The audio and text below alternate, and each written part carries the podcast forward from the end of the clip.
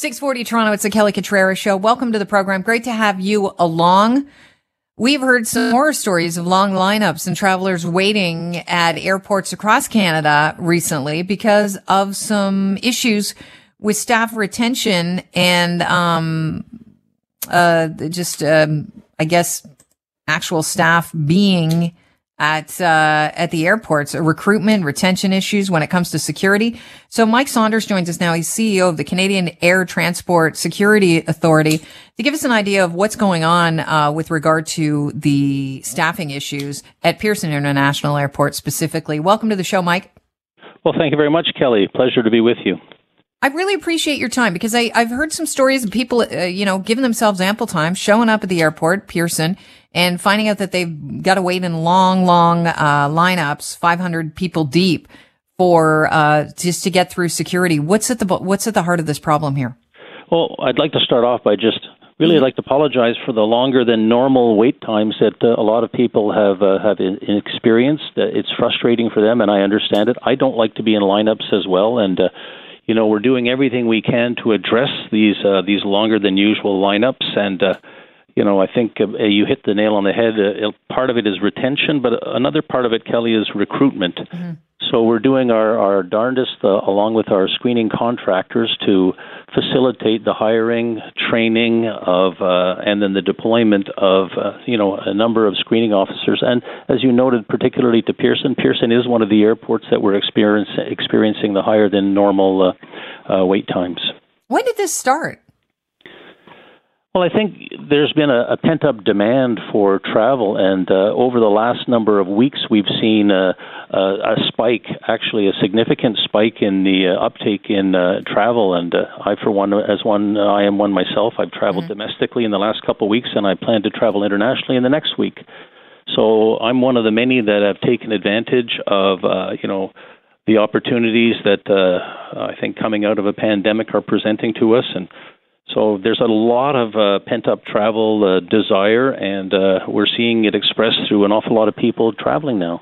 So, what does it look like at the Saunders household when you are getting ready, knowing what you know to travel? What are you uh, saying? Hey, guys, we got to get out of here. How how long are you giving yourself at the airport so that you can get through the uh, security issues?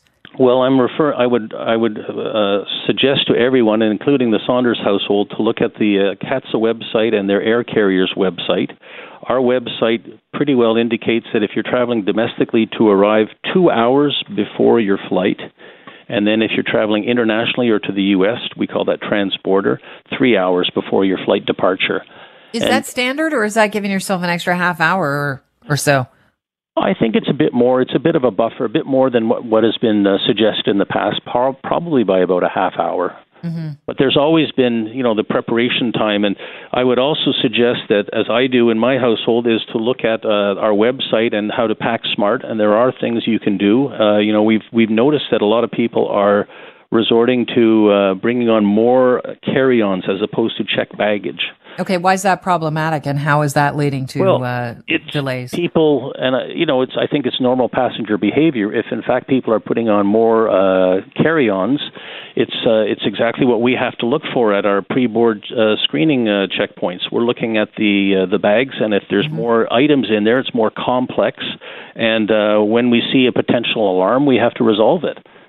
So I think there's more uh, carry-on bags uh, being brought on by passengers, and they're becoming, right. if I can describe them, as more complex because people are putting as much as they can in it. I've got an interesting story. I traveled, as I mentioned, domestically last week. I haven't traveled by air for two years. I know the rules.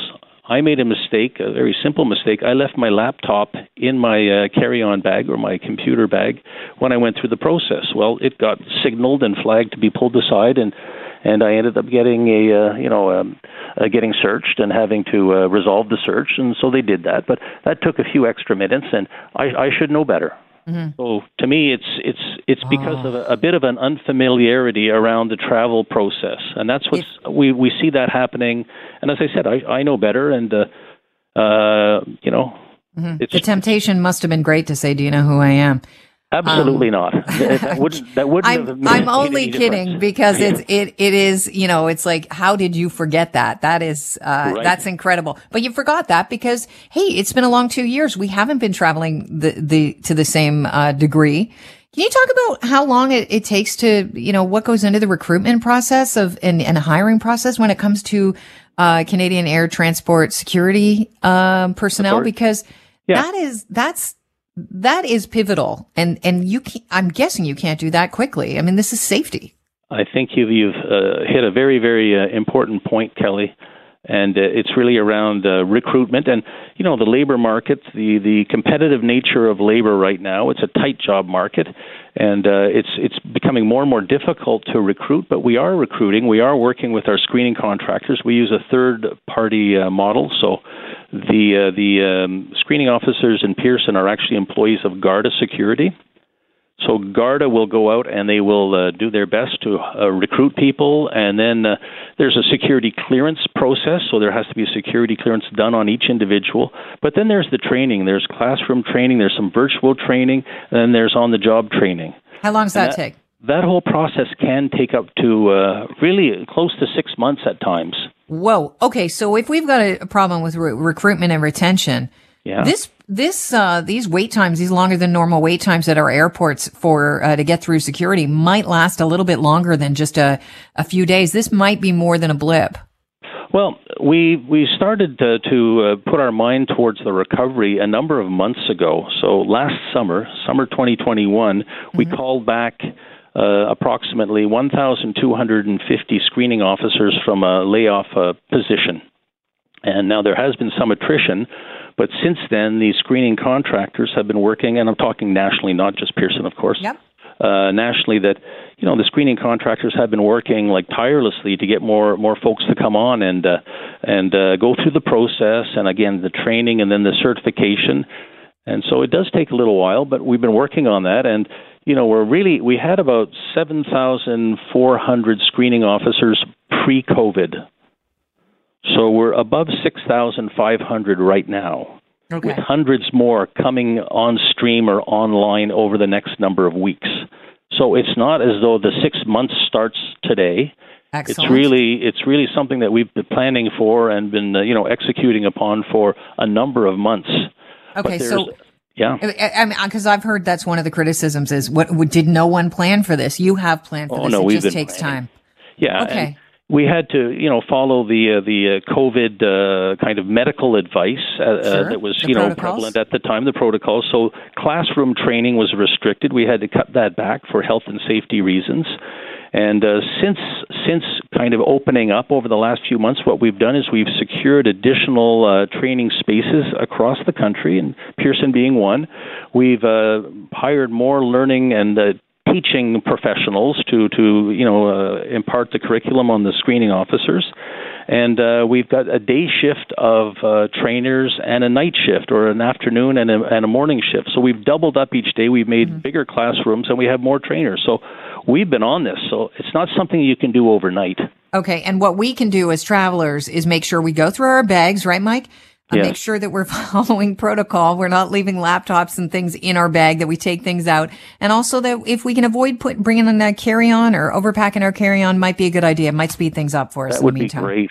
That would be All great. Right. And if I can just say, if if passengers can be as courteous and respectful as possible to the uh, screening officers, that would really help as well. So sometimes, you know, it's a it's a high pressure environment at times, uh, and it's an important job that the screening officers do. And I'm very proud of what they do. And uh, it would be great if everyone could uh, work really cooperatively together to to make the process even more smooth. That is the last person I'm mouthing off at. Well, in security airport.